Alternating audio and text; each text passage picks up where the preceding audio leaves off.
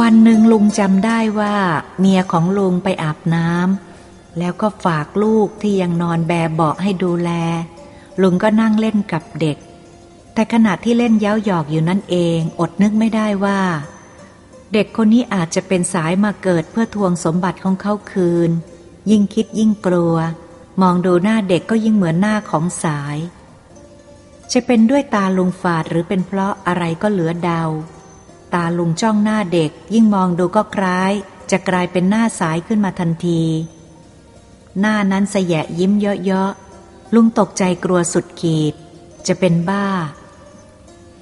คว้าคอลูกได้ก็จะบีบให้ตายคามือ ก็พอดีแม่เด็กโผล่เข้ามา เมื่อเห็นลุงแสดงกิริยาเช่นนั้นก็ตกใจร้องตวาดว่า หยุดนะ นั่นคุณจะทำอะไรลูกอะ่ะ คุณทำไมใจร้ายอย่างนี้ หล่อนพูดพลางก็ร้องไห้พลาง ผลักลุงให้ออกจากเด็กทันที ลุงเองก็ตกตะลึงไม่นึกว่าเขาจะกลับมาเร็วเช่นนี้ ทราบภายหลังว่า ลืมของไว้ในห้อง เมื่อได้สติจึงพูดแก้ตัวว่า โธ่หล่อนนึกว่าฉันจะฆ่าลูกของตัวเองได้ลงคอหรือ ฉันอยากจะทำให้มันร้องไห้จะได้หายใบ้เชื่อฉันเถอะ ฉันไม่ใจร้ายพอที่จะฆ่าลูกได้หรอก เมียของลุงไม่ยอมเชื่อ วันนั้นหล่อนโกรธมาก ชี้หน้าว่าลุงอย่างหมดความเกรงกลัวว่า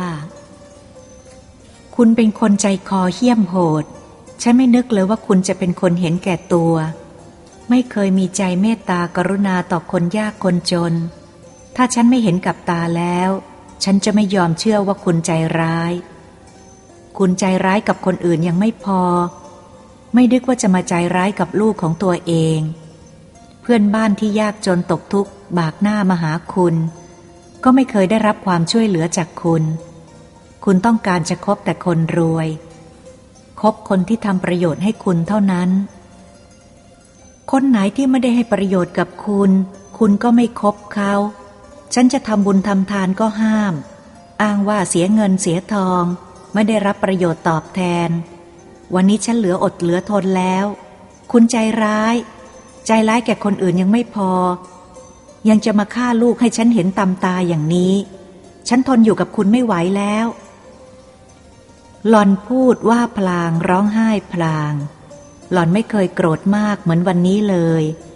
ตั้งแต่อยู่ด้วยกันมา ลุงเองก็พูดไม่ออก จะเถียงก็ไม่ได้ เพราะที่หล่อนพูดมานั้นเป็นความจริงทั้งสิ้น ลุงไม่กล้าจะบอกว่า ไอเด็กลูกเราคนนี้มันคือสายที่มาเกิด เพื่อทวงหนี้ของมัน จะยอมให้หล่อนรู้ความเลวของลุงไม่ได้เป็นอันขาด วันนั้นป้าของหล่อนเข้ามาห้าม หล่อนจึงยอมนิ่ง ตั้งแต่วันนั้นมา หล่อนก็ไม่ยอมให้เด็กคนนั้นพ้นสายตาหล่อนเป็นอันขาด คอยระวังอย่างใกล้ชิด ฉะนั้นการระหองระแหงระหว่างเราสองคนก็เกิดขึ้นเสมอๆลุงรู้สึกว่าไม่มีความสุขเลยตั้งแต่ลูกเกิดมา จนเดินได้แล้ว แต่ก็ไม่ยอมพูด ไม่เคยเรียกพ่อ และแม่ให้เป็นที่ชื่นใจสักคำวันสำคัญที่เปลี่ยนแปลงวิถีชีวิตของลุงก็มาถึง วันนั้นลุงจำไม่ผิด ว่าเป็นวันเฉลิมพระชนมพรรษาของพระบาทสมเด็จพระจุลจอมเกล้าเจ้าอยู่หัว พระองค์ได้ปกครองไพร่ฟ้าประชาชนด้วยความร่มเย็นเป็นสุขทั่วหน้ากัน ประชาชนทั้งชาวไทย และชาวต่างประเทศที่เข้ามาพึ่งพระบรมโพธิสมภารต่างก็มีความจงรักภักดีต่อพระองค์มาก เมื่อถึงวันเฉลิมพระชนมพรรษา ก็มีโอกาสที่จะแสดงจิตใจที่จงรักภักดีออกมาได้ปีละครั้ง ต่างก็ชื่นชมยินดี ร่วมกับการจัดงานเฉลิมฉลองเป็นการใหญ่ ด้วยความร่วมมือ ร่วมใจของข้าราชการ พ่อค้าและประชาชนทั่วประเทศ ไม่มีงานใดที่จะยิ่งใหญ่ และร่วมมือร่วมใจกันเท่างานนี้ ก่อนจะถึงวันงานหลายวัน ประชาชนต่างก็ตกแต่งซุ้ม ติดคำขวัญถวายพระพร ประดับด้วยประทีปโคมไฟ และธงช้างเผือก แลงดงามน่าดูทั่วทุกหนทุกแห่ง ต่างก็ประกวดประขันกัน แม้แต่ฝรั่งต่างก็ตกแต่งบ้านเรือน ร้านค้า เขียนคำขวัญเป็นภาษาฝรั่ง ประดับธงชาติของตัวคู่กับธงช้างเผือก จุดประทีปโคมไฟดูสวยงามยิ่งนัก วัดทุกวัดไม่ว่าจะเป็นวัดไทย วัดของพวกเข้ารีดหรือสุราแขก ต่างก็ตั้งซุ้มขึ้นที่หน้าวัด ประดับโคมไฟสีต่างๆ เพื่อแสดงความจงรักภักดี ส่วนรถไอซึ่งฝรั่งเป็นผู้จัดการก็มีการตกแต่งรถ เพื่อประกวดประชันมีรางวัลพิเศษสำหรับรถที่ตกแต่งได้สวยงาม หรือตกแต่งได้ขบขันกว่าคันอื่น ๆ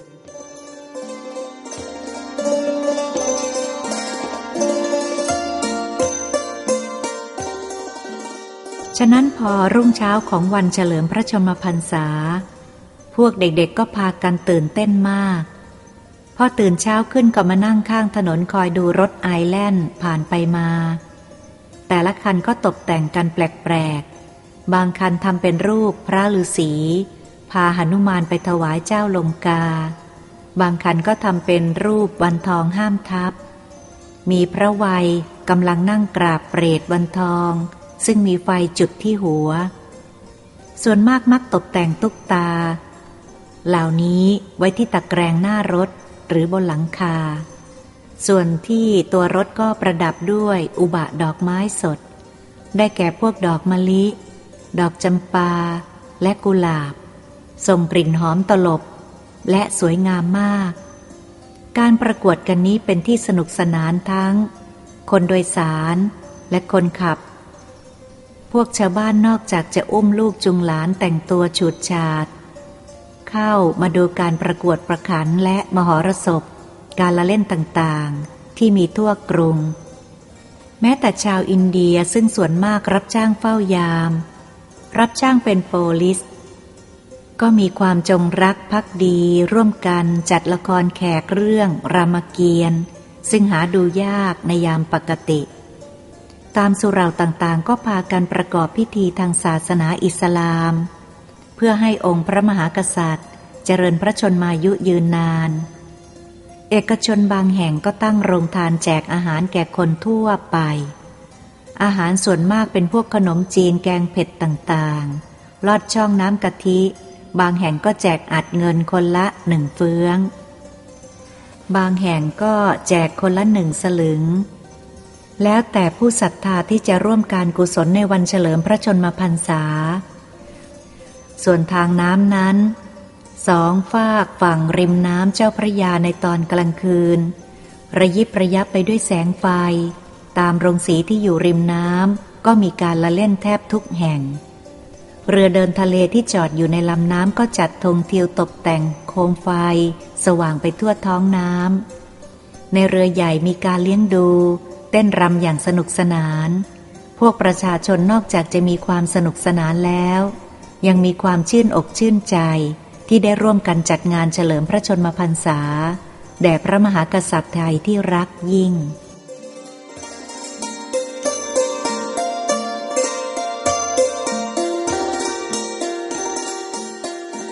อันพระบาทสมเด็จพระเจ้าอยู่หัวพระองค์นี้ ท่านทรงเป็นพระมหากษัตริย์ที่ทรงพระปรีชาสามารถอย่างเยี่ยมยอดพระองค์หนึ่ง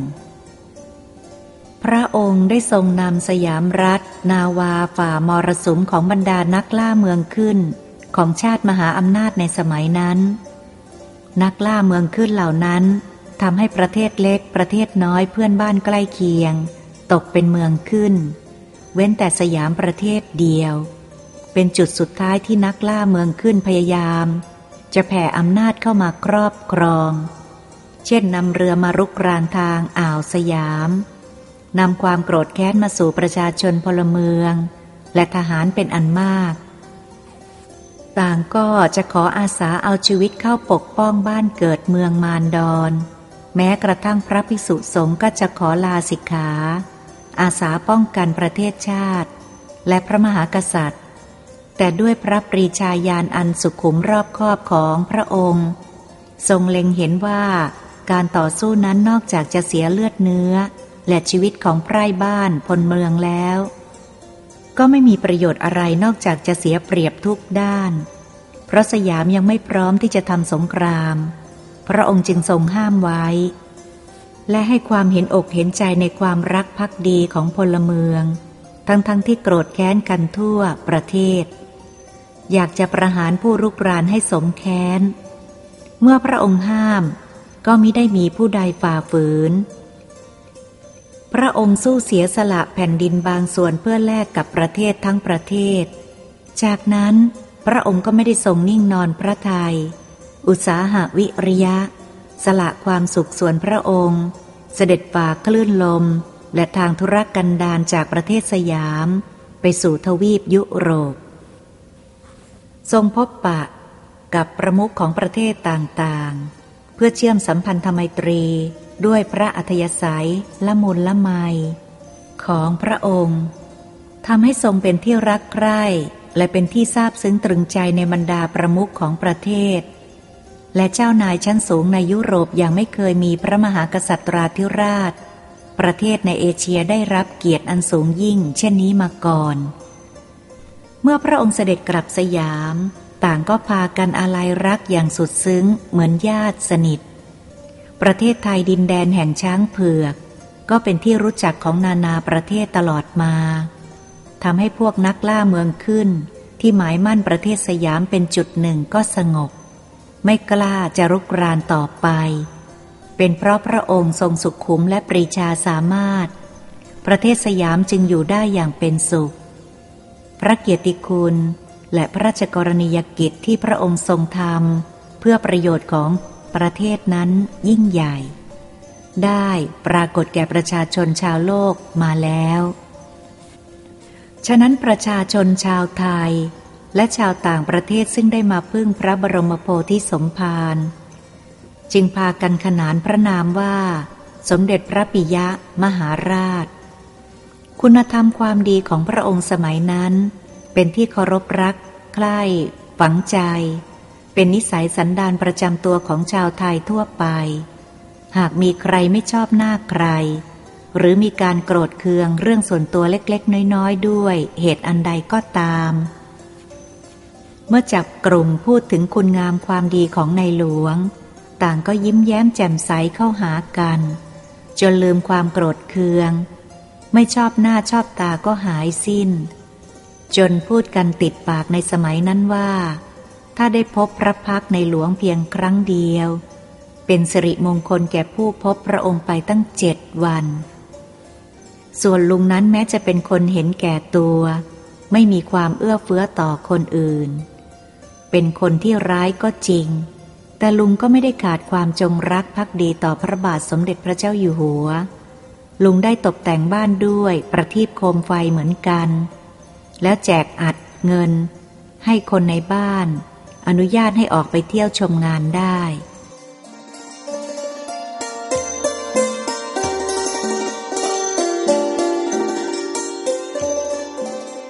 ในคืนวันนั้น พวกคนใช้ในบ้านและพวกคนงานได้ออกไปเที่ยวงานกันหมด คงเหลือแต่ลุง เมียและลูก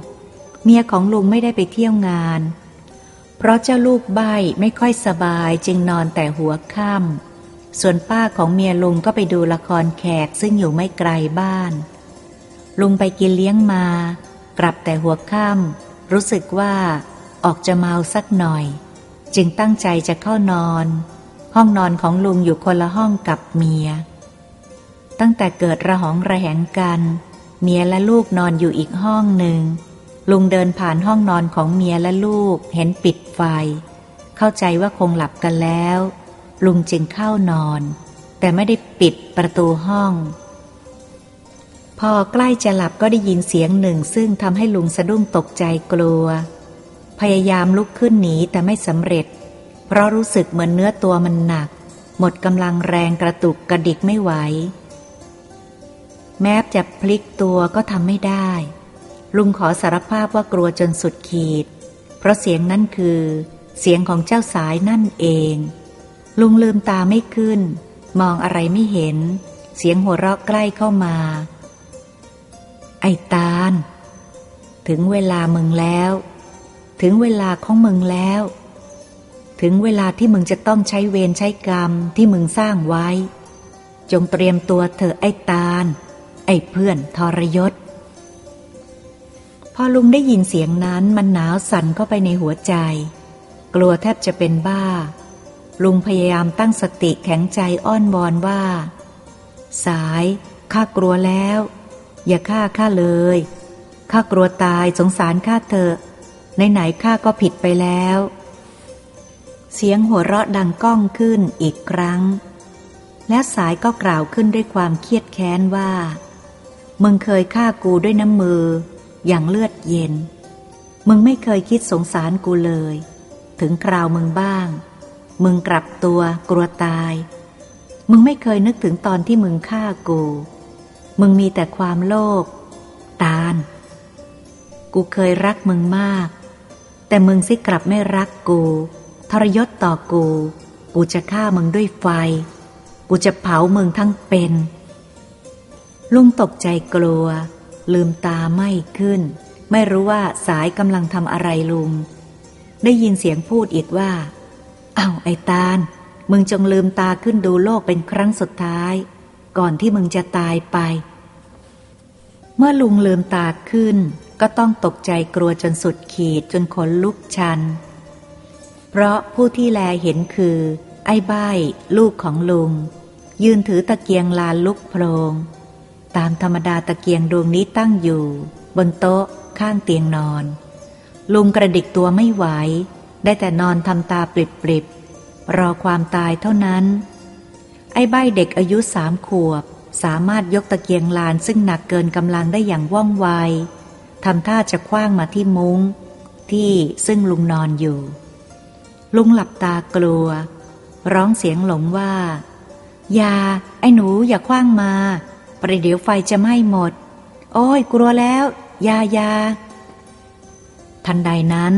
ตะเกียงลานในมือของไอ้ลูกใบก็ถูกคว้างมายังข้างที่นอนของลุงทันที ลุงตกใจนอนตัวแข็งหลับตา สันหน้าแล้วร้องตะโกนว่า โอ้ยไฟไหม้แล้ว ชาวบ้านชาวช่องฉิบหายหมดแน่ แม้ลุงจะตะโกนสุดเสียงเพียงไร แต่ก็รู้ว่าเสียงอยู่ในลำคอเท่านั้น แต่สายก็สามารถได้ยิน และ เข้าใจดีทุกคำที่ออกจากคอ ของลุง เสียงหัวเราะ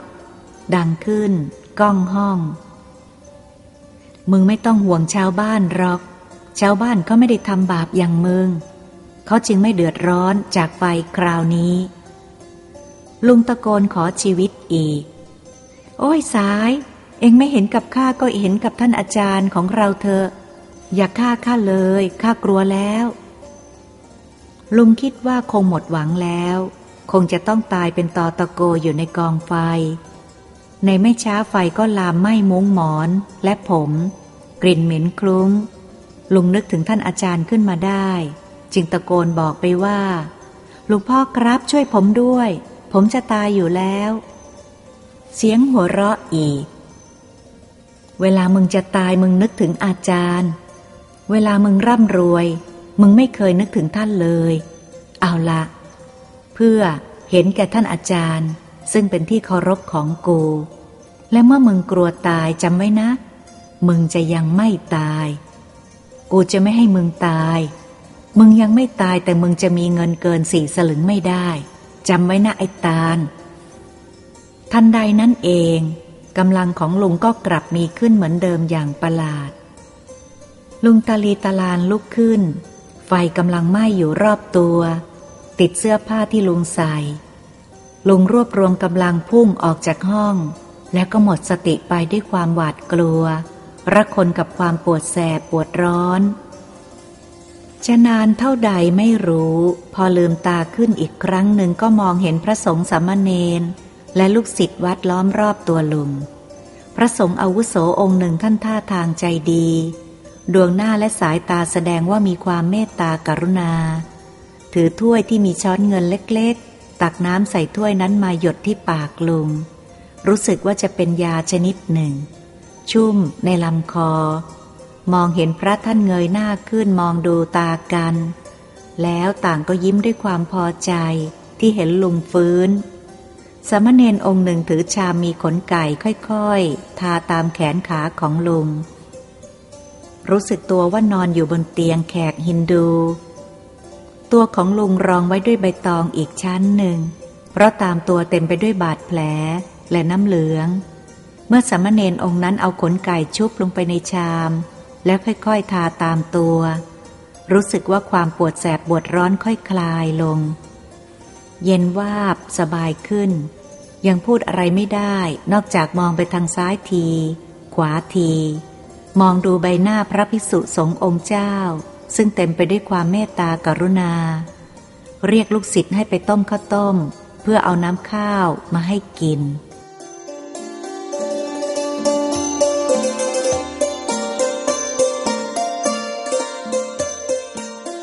ลุงคิดทบทวนเหตุการณ์ที่ผ่านมา แต่นึกไม่ออกว่าเข้ามาอยู่ในวัดนี้ได้อย่างไร ต่อมาพระท่านเล่าให้ฟังว่า ย่ำรุ่งวันนั้นท่านกำลังจะลงจากกุฏิไปบินทบาท มองไปตามศาลาวัดเห็นมีเตียงมาตั้งอยู่ แต่ไม่เห็นมีคนอยู่ในบริเวณนั้น ก็จึงเดินเข้าไปดู เห็นลุงนอนสลบอยู่บนเตียงคิดว่าคงตายแล้ว และญาติเอามาทิ้งเพื่อให้ทางวัดจัดงานศพให้ แต่เมื่อท่านพิจารณาดูเห็นว่ายังไม่ตาย เพียงสลบไปเท่านั้น อดีกับท่านเป็นพระหมอรักษาคนทั่วไปเป็นทาน ท่านมียาพร้อมจึงเอาใจใส่รักษาพยาบาลลุงจนฟื้น และประคับประคองจนค่อยหายวันหายคืน ชีวิตของลุงรอดมาดูโลกอีกครั้งหนึ่ง ในฐานะคนพิการ หมดตัว ต้องอาศัยข้าวพระ และนอนศาลาอย่างที่หลานเห็นอยู่ทุกวันนี้ ต่อมาเมื่อค่อยหายเป็นปกติ ลุงจึงขอร้องพวกลูกศิษย์วัดให้ช่วยไปหาบ้านที่เกิดไฟไหม้ขึ้น เมื่อวันเฉลิมพระชนมพรรษา และให้ช่วยสืบด้วยว่าคนในบ้านเป็นอย่างไรบ้าง ลุงไม่มีเงินจะจ้างเขาจึงได้แต่อาศัยไหว้วานเขาเท่านั้น คนที่ไปสืบมาบอกว่า เมื่อคืนนั้นเกิดเพลิงไหม้ขึ้นที่ร้านค้าเครื่องปั้นลายคราม บ้านที่อยู่ใกล้เคียงที่เกิดเหตุไม่มีใครเสียหายเลย เจ้าของบ้านถูกไฟคลอกอาการปางตาย ส่วนร้านค้าถูกไฟไหม้หมดทั้งหลัง คืนวันนั้น ถ้ามีลูกจ้างอยู่ในบ้านพร้อมเพรียงกัน เหตุการณ์ก็คงจะไม่ร้ายแรงถึงเพียงนี้ แต่บังเอิญคนในบ้านพากันไปเที่ยวดูงานกันหมด และยังได้ทราบจากชาวบ้านอีกว่า เจ้าของบ้านที่ถูกไฟคลอกนั้น เป็นคนเห็นแก่ตัวโหดร้าย ชาวบ้านแถบนั้นไม่มีใครชอบ เมื่อวันไฟไหม้นั้น เมียของเจ้าของบ้านหนีรอดออกมาพร้อมทั้งลูกใบ้ ได้ขอความช่วยเหลือจากชาวบ้านให้ช่วยผัว ซึ่งนอนสลบอยู่ในบ้านออกมาก่อน ที่ไฟจะไหม้หมดทั้งตัว หลังจากแสงไฟสงบแล้ว เมียเจ้าของบ้านก็เข้าไปคุยเขียเท่าทาน ของที่ไหม้ได้ทองก้อนใหญ่ ซึ่งละลายอยู่ในกองเท่าทาน และได้เงินที่ละลายเป็นก้อน หล่อนได้ย้ายไปเช่าบ้านหลังหนึ่งอยู่ ฝ่ายสามีนั้นสลบสลายไม่ได้สติ ไม่มีทางรอด และบังเอิญบุตรซึ่งเป็นคนใบ้ก็เกิดเจ็บหนักขึ้นมาอีก พอดีมีญาติผู้ชายทางฝ่ายภรรยามาเยี่ยม จึงได้แนะนำว่า ในบ้านเดียวกันมีคนเจ็บหนักสองคนไม่ดี โบราณถือ ควรจะแยกเอาสามีซึ่งอาการหนักใกล้จะตายไปไว้ที่วัด เพราะมีทางรอดน้อยมาก เมื่อตายทางวัดก็จะได้จัดการศพให้อำแดงจำปีก็เลยจ้างคน แอบนำสามีไปไว้ที่วัดแห่งหนึ่ง ซึ่งมีหมอพระ และคิดว่าบางทีเป็นกุศลพระท่านอาจช่วยให้รอดได้บ้าง ต่อมาภายหลังลูกใบ้ก็ตาย ฝ่ายอำแดงจำปีเศร้าโศกมาก จึงอพยพจากบางกอกไปหัวเมือง พร้อมทั้งญาติคนนั้นและป้าของหล่อน ชาวบ้านเองก็ไม่ทราบว่าหล่อนอพยพไปอยู่ที่ไหน เพราะไปทางเรือ ส่วนสามีของหล่อนก็เข้าใจกันว่าคงจะตายไปแล้ว เมื่อลุงรู้เรื่องราวก็สลดใจมาก เพราะลุงคนเดียวที่ทำกรรมชั่ว จึงได้รับกรรมสนองเช่นนี้ เมียของลุงเขาคงนึกว่า ถึงจะหายร่างกายไม่สมประกอบ คงจะอายชาวบ้านที่สามีของตัวรูปร่างผิดคน จึงได้หนีไปหัวเมือง เรื่องราวของลุงต่อมาก็อย่างที่หลานเห็นอยู่เวลานี้ เรื่องราวของลุงตาล ที่จานลงในใบลานก็จบลงเท่านั้น เมื่อข้าพเจ้าทราบเรื่องราวของลุงตาลจบแล้วข้าพเจ้ารู้สึกเห็นใจในเคราะห์กรรมของแกอยู่อย่างเดิม ไม่เปลี่ยนแปลง วันหนึ่ง หลังจากนั้นข้าพเจ้าได้ไปหาลุงตาลที่ห้องแถวร้างนั้นข้าพเจ้าเห็นชายผู้หนึ่งแต่งตัวภูมิฐานกำลังพูดคุยอยู่กับลุงตาลข้าพเจ้าได้ยินเสียงลุงตาลว่า ผมบอกว่าผมไม่เคยรู้จักคุณมาก่อนเลยจริง ๆนะครับ ที่คุณว่าพี่ใหญ่นั้นเขาเป็นใคร ผมก็ไม่รู้ ไม่เคยรู้จัก เสียงชายผู้นั้นพูดอย่างอ่อนใจว่า โธ่ตาล แกควรจะดีใจที่มาพบเพื่อนเก่าจำกันไม่ได้หรือ ไอ้แกละไงเล่า ไม่น่าเลย ที่แกทำเป็นไม่รู้จัก อย่าปิดบังเลยเพื่อน กันไปบอกพี่ใหญ่ว่า แกอยู่ที่นี่ วันนี้พี่ใหญ่ติดราชการมาไม่ได้ พรุ่งนี้คงมาหาแก พี่ใหญ่คิดถึงแกนะ ได้สืบหาแกมานานแล้ว พี่ใหญ่ไปทำราชการอยู่ที่หัวเมืองนานปี ย้ายเข้ามากรุงเทพก็ถามถึงพวกเราทุกคน พี่ใหญ่เศร้าโศกมากเมื่อทราบเรื่องของแกกับสาย ไม่คิดว่าสายจะตายเร็ว และแกจะต้องมาทนทุกข์ทรมานอย่างนี้ ผู้พูดเว้นระยะเพื่อฟังคำตอบของลุงตาล แต่ลุงตาลสั่นหัว และยืนยันคำเดิม ว่าไม่เคยรู้จักใครเลยข้าพเจ้าเองก็มองดูด้วยความสมเพศ แม้ข้าพเจ้าจะรู้เรื่องอะไรดีก็พูดไม่ได้ เพราะได้รับปากกับลุงตาลไว้ว่าจะไม่เปิดเผยให้ใครทราบ การสนทนาเริ่มต้นอย่างไรข้าพเจ้าไม่ทราบ มาทราบเมื่อตอนปลายแล้ว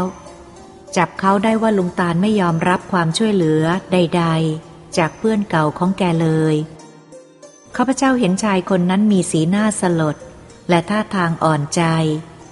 เมื่อลุงตาลไม่ยอมรับว่าเป็นเพื่อนเก่าข้าพเจ้าเห็นใจทั้งสองฝ่าย ฝ่ายหนึ่งรักเพื่อน ต้องการจะช่วยเหลือเพื่อนยามตกยาก อีกฝ่ายหนึ่งแม้ว่าจะเคยสร้างกรรม และเห็นแก่ตัวมาแล้วก็ดี แต่บัดนี้ไม่ยอมเห็นแก่ตัว ไม่ยอมรับความช่วยเหลือใด ๆ จากเพื่อนเก่าเลย เพราะรู้ว่าตนมีบาป แล้วก็ก้มหน้ารับกรรมจนกว่าจะสิ้นเวร เมื่อฝ่ายหนึ่งอ้อนวอนไม่ได้ผลแล้ว ก็ล้วงเงินจากกระเป๋า วางไว้ในมือของลุงตาล และพูดว่า นี่ไอ้แกะเพื่อนเก่าของแกให้ไว้ใช้ก่อน เมื่อแกไม่ยอมรับว่าเป็นเพื่อนของกัน พรุ่งนี้พี่ใหญ่คงจะมาหาแก คงจะรู้เรื่องดีกว่านี้ กันไปละ ว่าแล้วชายคนนั้นก็รีบเดินไป ทิ้งให้ลุงตาลตกตะลึงไม่ทันได้พูดโต้แย้งอะไร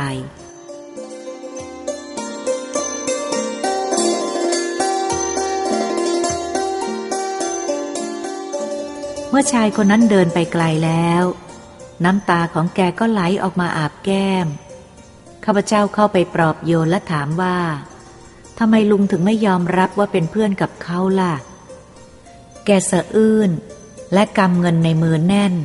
พูดค่อยๆว่า หลานเอ้ย ชาตินี้เราตายจากกันแล้ว เพราะลุงชั่วก็ต้องไปตามทางของคนชั่ว ชีวิตของลุงคงอยู่ไม่นาน คงหมดกรรมหมดเวรเสียทีข้าพเจ้าจึงถามแกว่าทำไมจึงพูดแต่สิ่งไม่เป็นมงคลเช่นนี้ ลุงรู้ได้อย่างไร ลุงตาลไม่พูดอะไร แบมือให้ข้าพเจ้าเห็นเงินสี่บาท ที่ชายผู้นั้นให้ไว้ เมื่อนิ่งไปสักครู่ แกจึงพูดกับข้าพเจ้าว่า นี่แหละ หลานเอ้ย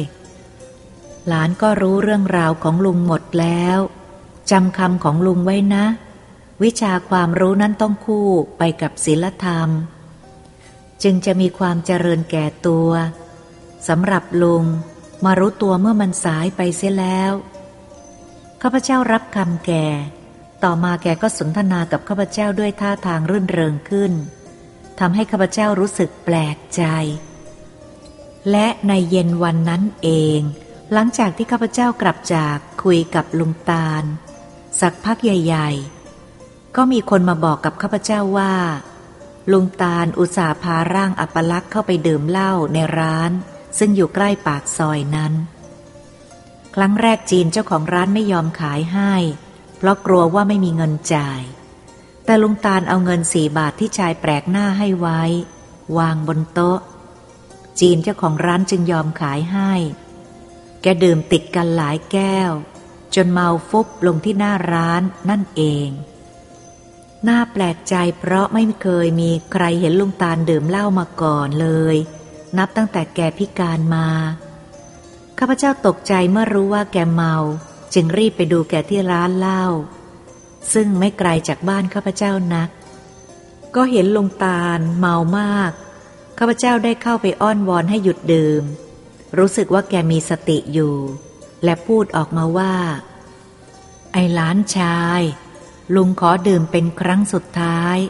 อย่าลืมคำของลุงนะ จงดูลุงเป็นตัวอย่าง แล้วแกก็ฟุบไปกับโต๊ะอีก จีนเจ้าของร้านไม่มีความสบายใจ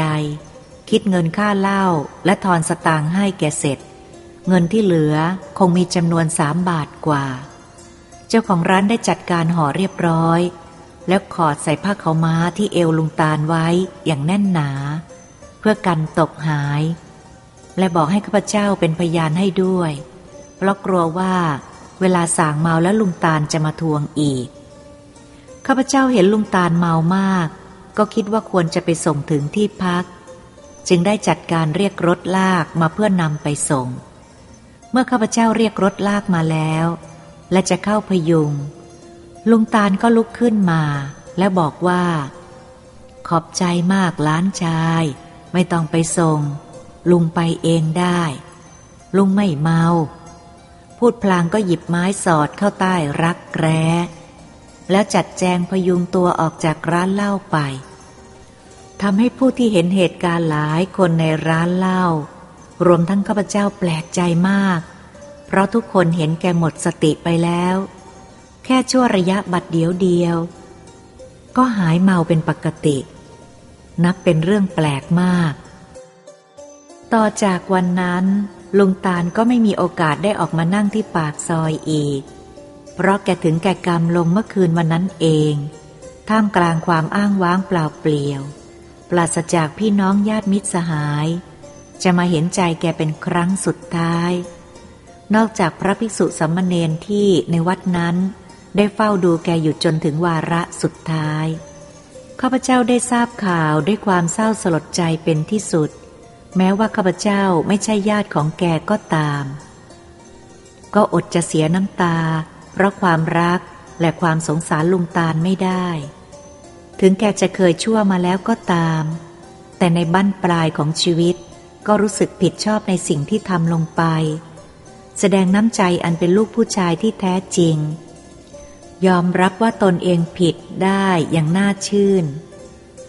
ข้าพเจ้ายังเคารพรักแก เมื่อแกตายลงก็คล้ายกับได้สูญเสียญาติผู้ใหญ่ไปแล้ว